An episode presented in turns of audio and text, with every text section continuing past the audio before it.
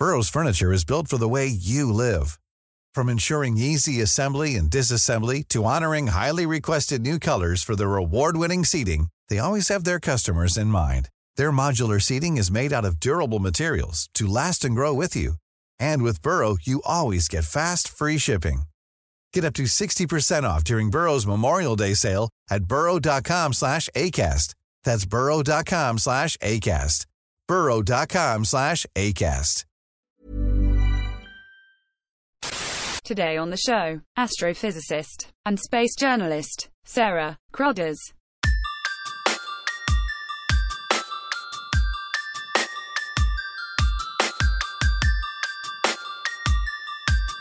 This is Somewhere in the Skies with Ryan Sprague.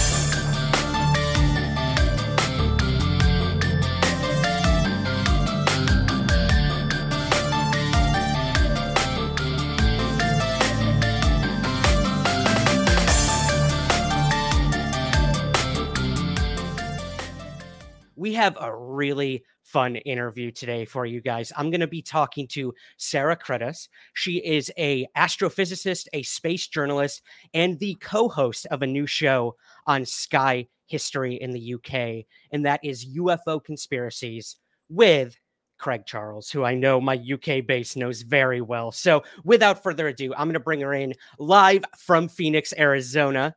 Sarah, Hello. welcome to Somewhere in the Skies. How are you doing? Thank you for having me.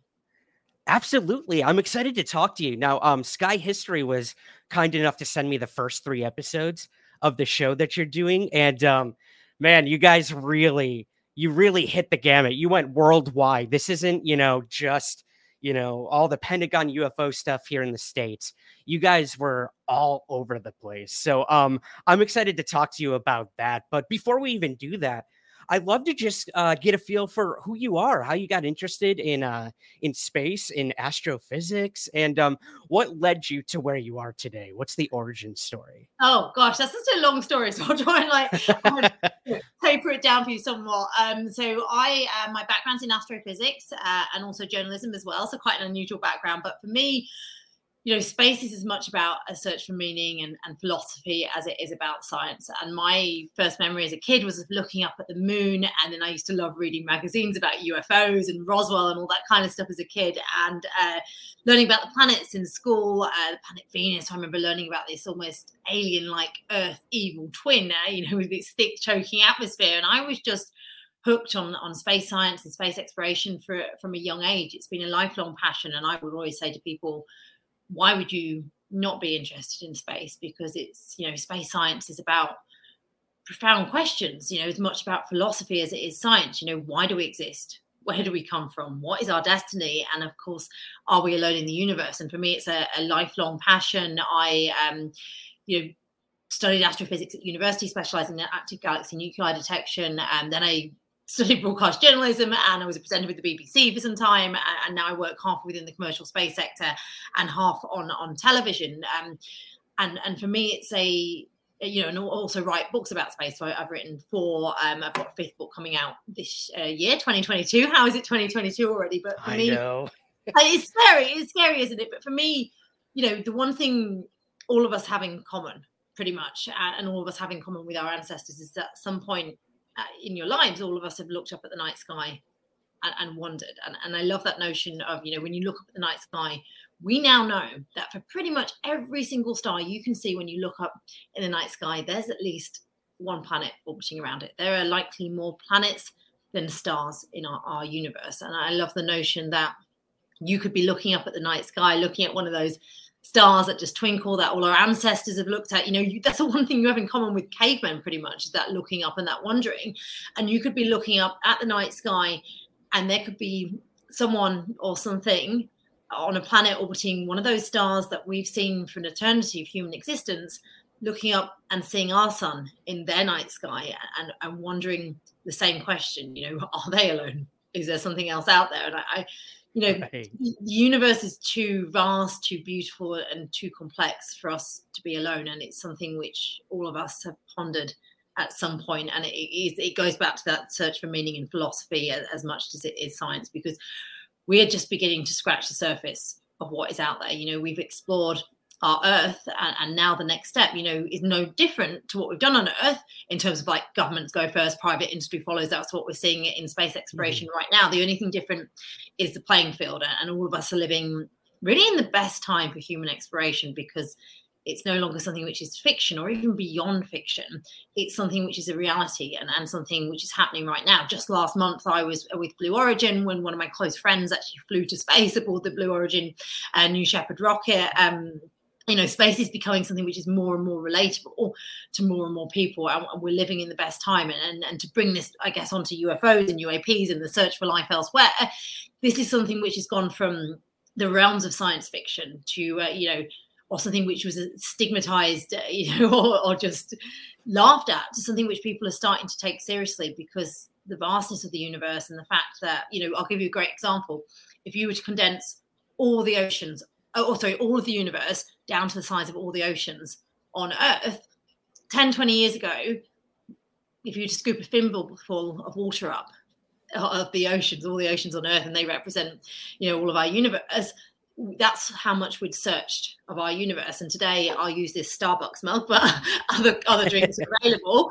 Um, but today it's more like a Starbucks mug size, you know, a grande size of water that we've searched. So we're slowly right. beginning to edge out into our cosmos. And, you know, there's great advances in space science and technology. We, we know that it's a case of you know, it's very likely mathematically a case of when, not if, we'll we'll find out we're not alone within our own solar system, even though the, the answer will likely be evidence of past microbial life, perhaps on Mars or on Enceladus or Europa. But we're just we're just beginning to cast mm. off on that side in the same way that our ancestors who explored Earth could not imagine what they found. Exactly the same thing is happening now you know and we're the ones which have that front row seat in, in potentially you know it's our generation which could be the generation that is part of making that discovery, which changes everything for humanity. It's no longer science fiction; it's it's science prediction, and it's and it's better than any science fiction movie because it's a reality which is happening now. Right. Yeah, it is exciting times, and like you said, I feel so lucky to live mm-hmm. in a time where we could possibly find some of those answers you know things like the james webb telescope yeah. and and um, blue origin and all these privatized companies exploring space. It's exciting. It's really exciting time to live in. And then you have on the other side of that, you have people who believe that we have been visited, that these UAPs or UFOs are an intelligent civilization from elsewhere that have visited our planet and that's kind of um what brings us up to today this show that you're that you're on uh ufo conspiracies with craig charles who does believe we have been. Yeah, we're like the Mulder and Scully of television. Exactly. I, have got more of this scientific background where Craig, and let me get this right. So, uh, particularly if you're British viewers, Craig's a household name in the UK. And, Craig, I grew up watching Craig on a show called Red Dwarf. If you haven't yep. seen it, I highly recommend it. It's this space science fiction comedy. Um, but, you know, it's, it's, no longer science fiction. And, and, Craig is a smart guy. His character in Red Dwarf was very different to how Craig is in real life, but he's got this, right. this passion and this curiosity and this wonder about the universe. And then I kind of bring in the, yeah, but Craig, we can prove it. Because from my point of view, there's less of a stigma associated with saying you've seen a UAP, you know, or a UFO. The, the stigma is changing, and I think that's a good thing.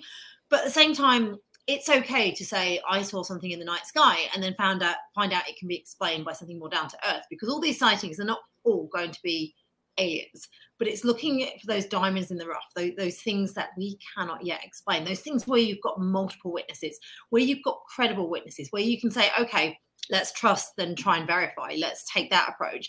That's what's really exciting. And I, I think it's important that if people see things that they can't explain, that they do come forward and talk about it. And then, but also on the flip side, accept that some things can be explained by an earthly thing what we're looking for is the really exciting stuff. What we're looking for is the stuff which has those credible witnesses. You know, there's a case with the the pilots over Ireland. I think it was British Airways and a Virgin Atlantic flight, and they saw something they can't explain in the night sky or in the, the daytime sky, the, the, sunrise sky, um, the dawn sky.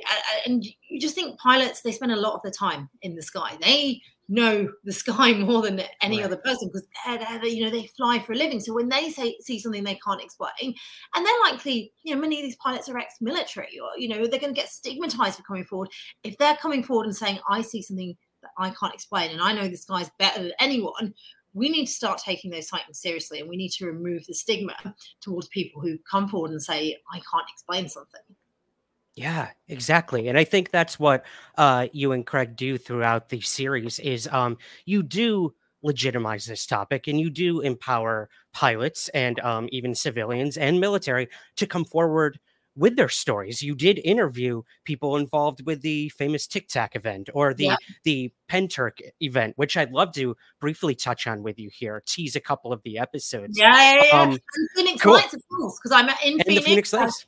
I've spent time in Phoenix before for previous shows that I've worked on. Um, you know, it's a, it's a great city. I love Phoenix, but you know, this was the largest. You know, we, we talk about this on the show, UFO conspiracies with Craig Charles. We, you know, the Phoenix Lights was the largest ever mass sighting of a UFO. Mm-hmm.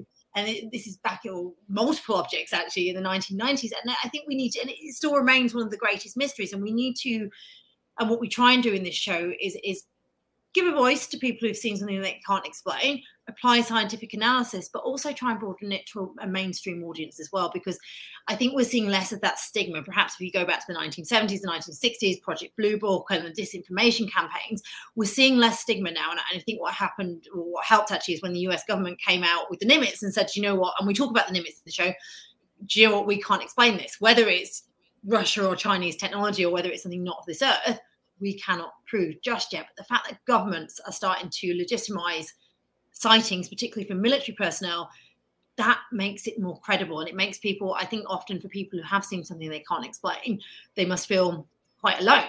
And, and a show like this is a, a voice to those people to say, you are not alone. You are not the only one who's experienced something like this. I'm not going to tell you it was probably aliens. However, I'm going to tell you it's not alone. And we're going to apply the best scientific analysis that we can to see whether there's some validity in this, whether we can find you an answer one way or the other. And what's so exciting about this show is we can't find the answers for everything.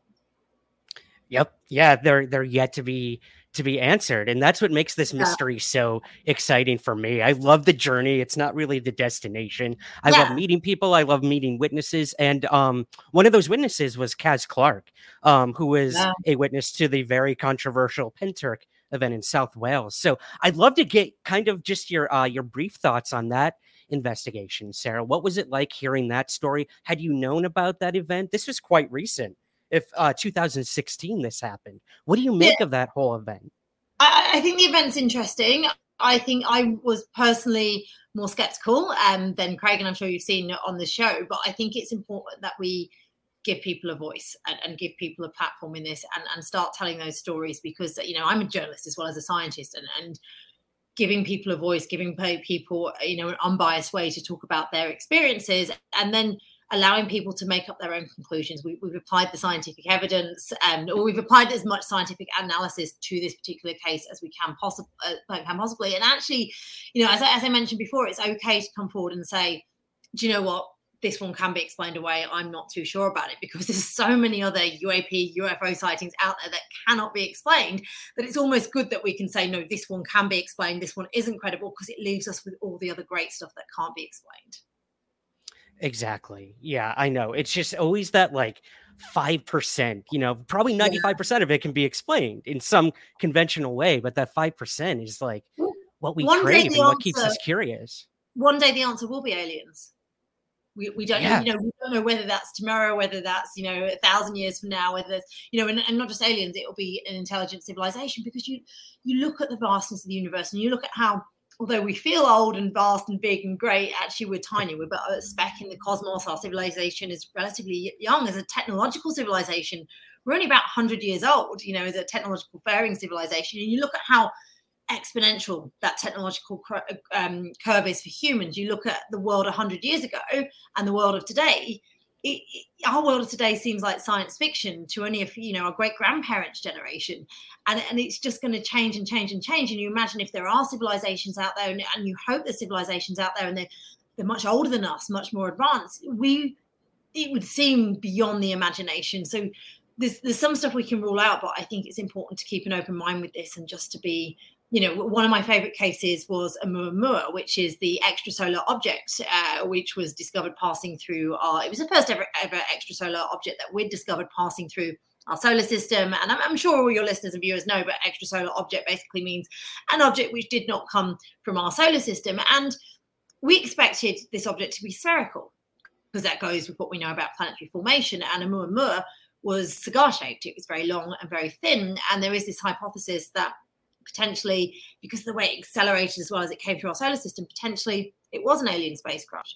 And, and we will never know for certain because that object has now passed us by. I mean, you look at the way humans have started to explore the solar system. We've gone, you know, to the moon 50 years ago. We, we've gone to Earth orbit, and that's about it. And then what's gone furthest is robots. You know, robots are right. our eyes and ears in the solar system. You look at the two Voyager spacecraft; they've left our solar system, and when our Earth is gone, our solar system has gone, our sun has died. You know, millions of years now, where there's no relic of our existence, those two Voyager spacecraft will be cosmic messages out there in the cosmic ocean, like you know, messages in a bottle, the last relics of human history, and, and they both at some point will um, reach two stars, two separate stars that we can see in our night sky. So humanity, no matter what happens to us, no matter if we even stop exploring now, will have finally, literally reached the stars. So there's always going to be this robotic evidence of our existence as a species.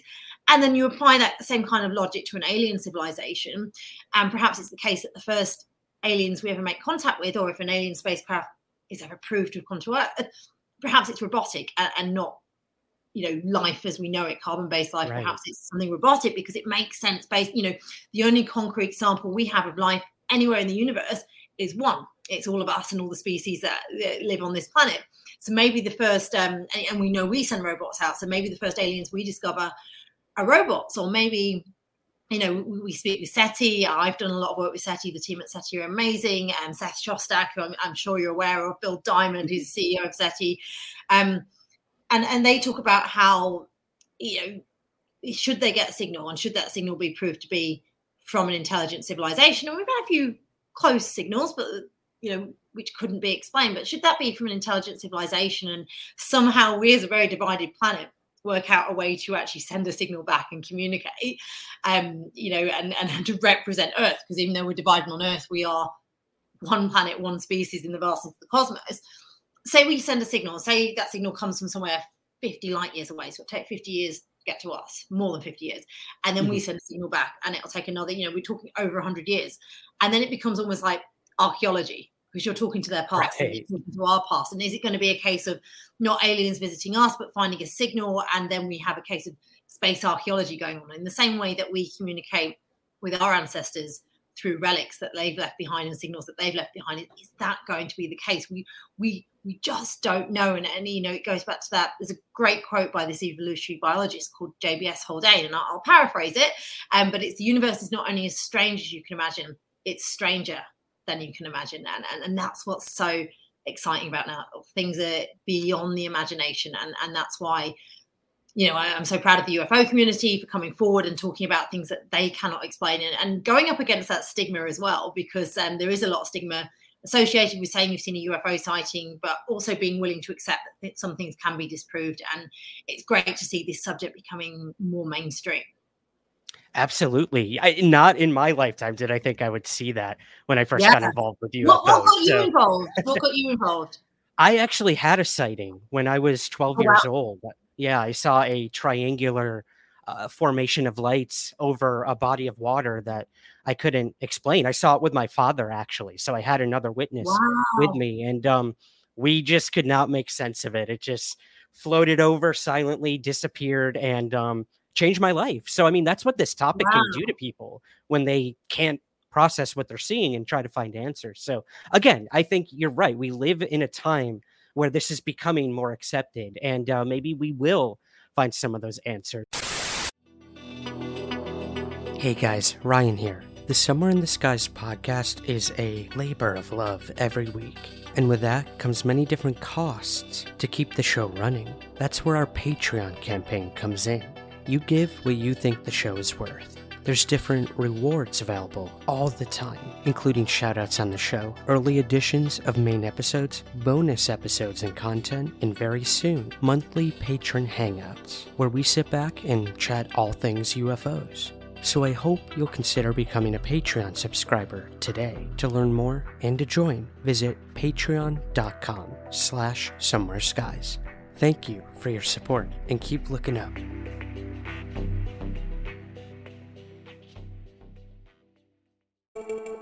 Do you like stories of the strange, the weird, and the unexplained? Then we want you to check out Jim Harold's Campfire. The concept is pretty simple. Jim talks to regular people about strange stuff that happens to them. And yes, that includes UFOs, along with cryptids, ghosts, and head scratchers. He doesn't exaggerate or play a lot of spooky music, kinda like I'm doing right now. The stories speak for themselves. One's like a ghost story involving serial killer Ted Bundy, or the young man who encountered an eight legged demon. Then there's the story of an alien abduction by what could be considered a reptilian. Now, not all the stories are horrifying, some are actually pretty heartwarming, like a visit from a past loved one or a peaceful near death experience. Regardless, these are true and fascinating stories told by ordinary people who've had extraordinary experiences. Tune in to Jim Harold's Campfire on Apple Podcasts, Spotify, or wherever you listen to Somewhere in the Skies. And remember, stay spooky. Hey, I'm Ryan Reynolds. At Mint Mobile, we like to do the opposite of what Big Wireless does. They charge you a lot, we charge you a little. So naturally, when they announced they'd be raising their prices due to inflation, we decided to deflate our prices due to not hating you. That's right. We're cutting the price of Mint Unlimited from $30 a month to just $15 a month. Give it a try at mintmobile.com slash switch. $45 upfront for three months plus taxes and fees. Promo rate for new customers for limited time. Unlimited more than 40 gigabytes per month. Slows. Full terms at mintmobile.com. Planning for your next trip? Elevate your travel style with Quince. Quince has all the jet setting essentials you'll want for your next getaway, like European linen, premium luggage options, buttery soft Italian leather bags, and so much more. And is all priced at 50 to 80% less than similar brands. Plus, Quince only works with factories that use safe and ethical manufacturing practices. Pack your bags with high-quality essentials you'll be wearing for vacations to come with Quince. Go to quince.com slash pack for free shipping and 365-day returns. Millions of people have lost weight with personalized plans from Noom, like Evan, who can't stand salads and still lost 50 pounds. Salads, generally, for most people, are the easy button, right? For me, that wasn't an option. I never really was a salad guy. That's just not who I am. But Noom worked for me. Get your personalized plan today at Noom.com. Real Noom user compensated to provide their story. In four weeks, the typical Noom user can expect to lose one to two pounds per week. Individual results may vary. Well, Sarah, I know you have um, limited time. I'd love to ask you two listener questions, if you don't mind, before we Yeah, wrap I things up. talk for I'm a Um, big talker, so I apologize. oh gosh, no, that's what we love here. No, please. Um, we had uh, over on Twitter, um, Limburner Todd on Twitter asked. This kind of has to do with what you were just talking about.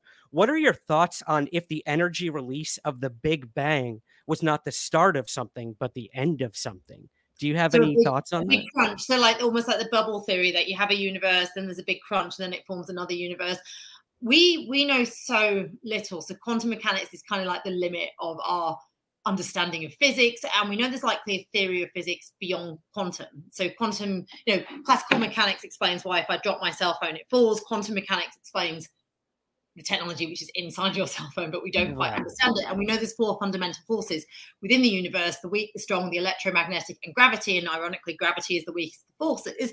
And, and we can't get what is known as a grand unified theory. We can't unite those four forces with um, our understanding of physics thus far, with um, classical mechanics and quantum mechanics. So we know there's likely a theory of physics beyond quantum. And we know quantum mechanics, even though we don't fully understand it, has transformed technology. So it's very exciting to think that's a, a theory beyond that. So when it comes to the Big Bang, when it comes to our existence, the- there's almost an element of um, faith might be the wrong word, but there's an element of we can't explain everything just yet, and that's that's exciting and it's terrifying. And there is this possibility that th- there could have been a universe before. You know, our universe could be a child another universe. We could be living in multiple universes, and then the colliding of you know touching of two universes then like creates another universe and you know you get into m theory string theory all this kind of mind-boggling stuff and uh, we we do not know we do not know whether we are in some smart kids school project and we are just a computer simulation. we know so little. We don't know whether we're being watched. We don't know whether, like, if you were walking down the street and saw a colony of ants, you likely wouldn't talk to them. And it's the same. There could be such more higher intelligence out there that they just know of us but don't care of us because we're we're just too dumb to them. Like, you know, there could be alien, you know, the motto for humans when looking for life elsewhere is follow the water because we know three key things for life is energy, raw materials, and water. We have all three on Earth. You know, there could be a species out there that is hunting for us because they need water or, or that they, you know, life formed in a similar way. We we just don't know. So the thought that um there was a big crunch and then another big bang, it's a thought, but we are that that's at the very limit of our understanding of universe and physics and it's exciting and it's terrifying and i think if you think about it too much you, we can't get our heads around it. It's almost the curse of the human condition that we we want to know more. We want to um, understand. We you know we have this urge to explore and to go over the next hill. It's why we have all the benefits and almost the flaws that we do today because we question things, we explore. We, you know, humans are designed to go over the hill and explore. We, want to go to space, to paraphrase Kennedy, because it is there, and it's that next step for us. We want to know why we exist. We want to answer those fundamental questions, and they they bring about technological um, advances which benefit all of us on Earth. But it's it's a hypothesis, the fact that there might be a universe before our universe, but we just don't know yet. There could be multiple universes out there. It's yeah, it, it's crazy high end physics of which no one yet has the answers. And I think it's going to take a long, long time. Perhaps we might never have the answers. Perhaps that is something you leave to the realm of something beyond us that we can't yet understand. Exactly. Definitely makes you humble when you think of it that way. Our yeah, slogan is When I was a kid, because uh, I love physics so much, I would lie in bed and I'd be like, Do I want to be an astronaut or do I want to be a cosmologist and find out why we exist? I know there's a very a very fine line between the two, but very yeah. different, profound conclusions. I love that. Um, well, you mentioned species. My last listener question for you, Sarah. Um, UFO reality check on Twitter asks, "What do you think about the phosphine and ammonia findings on Venus, and what are your thoughts on the future of the James Webb Telescope?" So, yeah, Ooh. is Venus where we're gonna find life? What do you think? It's funny because I'd heard the the hypothesis that potentially there could be life in the vents or clouds of Venus for quite some while. Um, I, I, feel like that study came forward, but it's a case of when someone comes up with an idea in science, you don't just accept it; you try and disprove it, and then if you can't disprove it, you're kind of left with okay, the possibility. So what I would say is the only sample of life we have is one it's life on Earth, but we know that life can exist in much more extreme environments on Earth than we previously thought possible. Look at the Marianas Trench, for example, the depth of the ocean. You and I would be crushed to death. You know, not forgetting the fact there's no air for us to breathe, but say we could get down there, we'd be crushed to death. And then you've got these alien-like fish. You, you've got, you know, extremophiles, you know, extreme environments on Earth where life wasn't meant to survive and it does. So there's a lot more science and a lot more research which needs to be done into um, the phosphine in Venus. But I, I think you know it's full of surprises. And, and say hypothetically life was found to exist in a very simple form in venus and then we found microbial life on mars which wasn't related to life on earth because there's a hypothesis that actually during the early universe during the early solar system when earth when mars was much warmer and wetter life on earth was actually seeded by a meteorite from mars so we could be the martians we've been looking for. But say mm. there is life on mars simple microbial life or evidence in the past it's independent of life on earth say there is some very simple life on Venus, say there's life on Enceladus, which is this uh, icy moon of, uh, of um, Saturn, or Europa, which is this icy moon of Jupiter, say there's um, life on you know other moons, Titan, for example, which is the only moon in our solar system, you know, orbits around Saturn, but it's the only moon with a, an atmosphere. Say we find lots of places for life which is independent of life on Earth in our one average solar system, you only have to do the math to wonder how much different life is out there. And I think just because we've got one sample, what we do know and what we are starting to conclude is that life can, ex- you know, survive in much more extreme environments than we first thought. It won't be life like you and I or the animal species we know, but life can exist in different ways. And then to the James Webb, um, yeah. Oh my gosh, I remember going to visit James Webb, and there's a picture on my Instagram at Sarah Cruddas TV, and pictures on my my Twitter as well at Sarah Cruddas.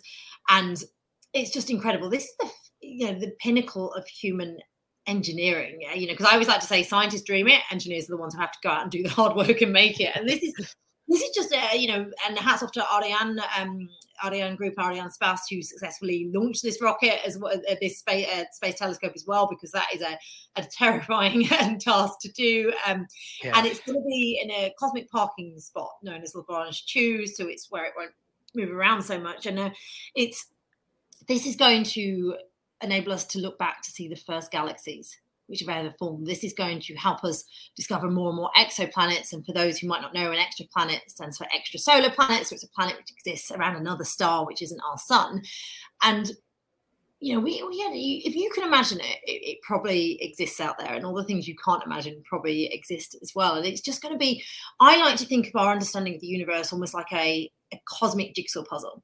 And with each scientific mission, each bit of evidence, we're kind of getting another jigsaw puzzle piece to try and put that puzzle together to try and understand all the answers. And of course, we probably never have the answers because the more answers we get, the more questions we're left with. Mm-hmm. So James Webb is going to give us a new window, excuse the pun, on the universe. It's going to give us a new understanding of what else is out there. It's going to help us understand more about planets beyond our own solar system, the possibility of life on these other planets. You know, by you know, help us again because we're, we're at the point now where we can not only detect planets in other solar systems, but work out whether they could have the right conditions for life as we know it. So it's it's another step forward, and it's just you know we are living in the best time because we can't predict the future, but we are living in the best time right now in terms of what else could be out there, what else it is that we're a part of, and it is just such an exciting time. And you know, I think it's uh, summer, maybe maybe slightly earlier than summer that we're going to start getting the first images out, and just like you know, I can't wait. It's like going to be Christmas all over again. It really is because think about it. It was only in the last century that we knew knew what we look like, that our own Earth yeah. looked like. Yeah, you know, a hundred. You know, say you were born in the year 1900. Imagine what you saw in your lifetime. The, you know, the Wright brothers flying, two world wars, commercial aviation, advances in medicine, humans in space, humans on the moon, images of our Earth as a planet rising in front of the moon, Earthrise, you know, which changed, you know, astronauts who went to the moon could literally stick out their thumb and, and cover all of humanity, the entire history of our species with a human thumb, you know. And, and, then the world we're in today of computing and cyberspace. And, you know, I always like to joke we jumped into cyberspace, not outer space. It's just, it's incredible to think how far we've come. And, and then you look at great images Hubble gave us and the fact that more people can travel to space. My friend Dylan Taylor, who went to space in December, he was 602 of all the 100 hundreds of millions of humans that have ever existed. He was, you know, hundreds of billions of humans that have ever existed. He was 602. But we're going to mint more and more astronauts, and we're going to mint more and more astronauts from different backgrounds. I, I sit on a board of um, a non-profit called Space Humanity, which is looking at funding flights to space for people from different backgrounds. Because if we're going to succeed in exploring space, it needs to be about everyone. It, it can't just be about the rich. It can't just be about certain nations. It needs to be about everyone. So we're going to see more astronauts minted. We're going to see more people experiencing that. We're going to see through James Webb more images of our solar system, of our universe, which we cannot yet imagine. I mean, and I talk a lot, so I apologize, but look at New Horizons, the mission to Pluto. We didn't really know what Pluto looked like. We thought it was this boring lump of rock which got downgraded to a dwarf planet, although Pluto doesn't care what we call it. We didn't know what it looks like. And now it's this world where volcanoes spew out ice instead of lava. And it's just this incredible, incredible world. There is so much out there waiting to be discovered, and people need to you know, and I love what you're doing with Somewhere in the Skies, and, and, it's great. People need to look up more. And, you know, my latest book was actually called Look Up Our, Our, Story with the Stars, and it had a foreword by Michael Collins, who was the, um, it was the last piece of work he did before he died, actually. And he was the command module pilot for Apollo 11. And, and he talked yeah. about how humanity needs to be outward bound and continue to be outward bound. Yes, we need to look back and protect Earth, but we need to keep moving forward. We need to keep, you know, outward bound. And that's what we do as a species. And it's just, it's a hugely exciting time for the space community. And, and I include ufology and the UFO community in that because it's all about searching for meaning and it's all about saying we can't see things that we we've seen things that we can't explain. We don't have all the answers.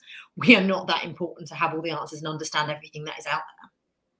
I love that. Yeah, the UFO world is merging with the scientific world more yeah. than ever, and that's what we strive for. Well. for so many years. I mean, and I'm sure you're aware. Like, if you look at the Chilean government, they've taken UAPs very serious. yeah, and more. A lot of countries have. Yeah. yeah, because a there's a defense thing. I know when I've um, worked on Nimitz, and some of the people I've interviewed have been moved to tears, and these are military personnel who are serving their country, and we thank them for their service. But if they're in tears because they feel like they can't defend their country because they're seeing things that they cannot explain. we need to take that seriously. And whether it is enemy technology or whether it's something not of this earth. We just don't know yet, but we need to take these sightings seriously. And it's great that um, governments are adding that validity. Yep, finally, finally, we're gonna yeah, maybe get some answers. I'm loving it. I am riding the wave, Sarah. Well, last question for you before we go here. Okay. Um, we only scratched the surface of what the show covers, but what can we expect in the future of UFO conspiracies? If you don't mind teasing a little bit oh. before we oh. go here, and of course, where can we find everything you're up to? Um, you can find out everything I'm up to on my website, sarahcruddas.com, or on my Twitter at Sarah Cruddas, or my Instagram at Sarah Cruddas TV. I apparently have a Facebook as well, but I don't really use it, so I'm not the best at social media. But um, you know, teasing what's coming up in UFO conspiracies with Craig Charles. There is so much, and and I I is this Mulder and Scully dynamic. Um, Craig is definitely the uh, the Fox Mulder character. I'm definitely the Dana Scully character. Maybe I need to like she was British as well, but maybe I need to redden up my hair a little more. But, um, you know, it's this show. There are cases where I'm actually more on the believer side than Craig. And when I say believer, I say with added scientific evidence. We are oh, wow. talking with scientists, we are talking with SETI, we are talking with military personnel. We are looking at everything from um, the Phoenix Lights to um, Nimitz to the you know, the island case with the the aviation um, incident. We, you know, a pilot saw it. To um, we're looking at global UFO sightings. So this is not you know, I, I, live in America. I'm obviously British, as you can tell by my accent, but I'm a very proud new American. And, and, often a lot of the UFO sightings are American. And I think that goes a lot back to the American culture and the American, um, you know, ability, I guess, of Americans to question things more.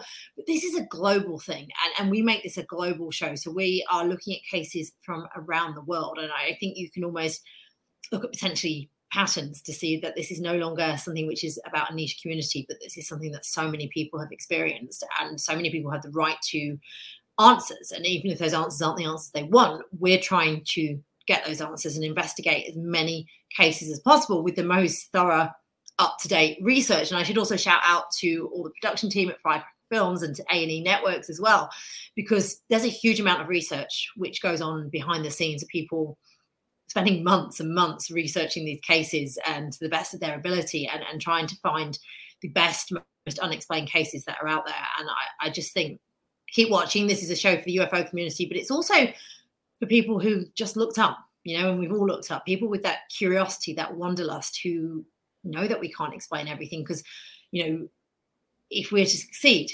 in finding answers, this needs to be about everyone. It, it, can't just be about a niche group of people. It can't just be about a niche community. So this is a, both a mainstream show and a show which will uh, keep the UFO enthusiasts um, excited and and actually UFO enthusiast is the wrong word because I think if you've experienced something that you cannot explain, that's more than enthusiasm. That's about someone like yourself included who has had an experience that you want answers for, uh, and it would be myopic and short-sighted to believe that we're the only thing out there in the universe. It's just we can't prove it just yet. And to say conclusively would almost be faith and, and not science. But this is the century, and, and just as the last century, so much changed. So much is going to change in this century, and this show is the most up-to-date investigation into some of the biggest and some of the most unknown UFO sightings which have ever happened, and when we apply science to it. I'm not afraid afraid to say no. I feel like Craig would want to say yes to everything, but there are stuff in this show which um,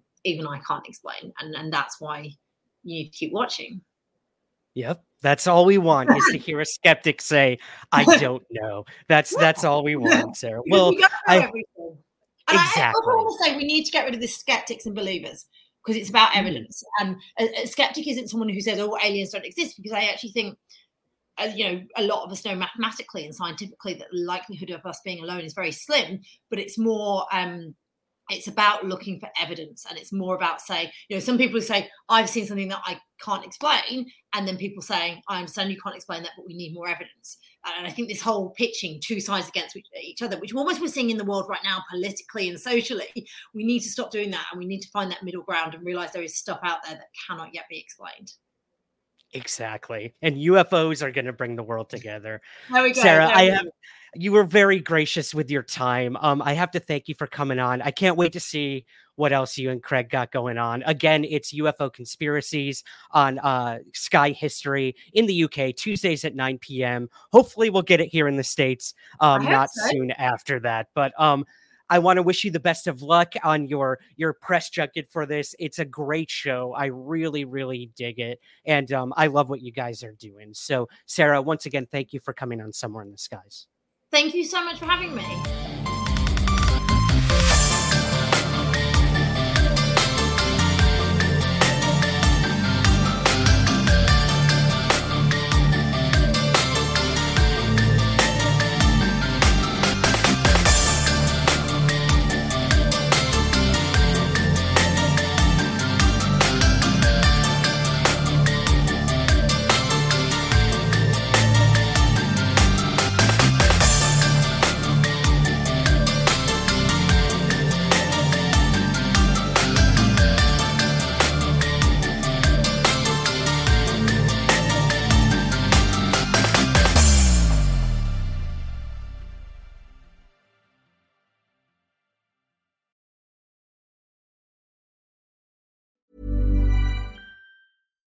Here's a cool fact a crocodile can't stick out its tongue.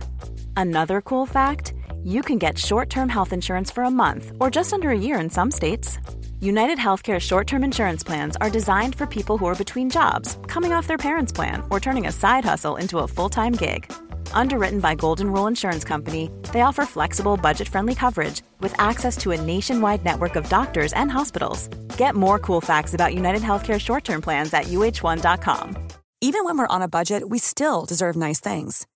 Quince is a place to scoop up stunning high end goods for 50 to 80% less than similar brands. They have buttery soft cashmere sweaters starting at $50, luxurious Italian leather bags, and so much more. Plus, Quince only works with factories that use safe, ethical, and responsible manufacturing. Get the high-end goods you'll love without the high price tag with Quince. Go to quince.com/style for free shipping and 365-day returns.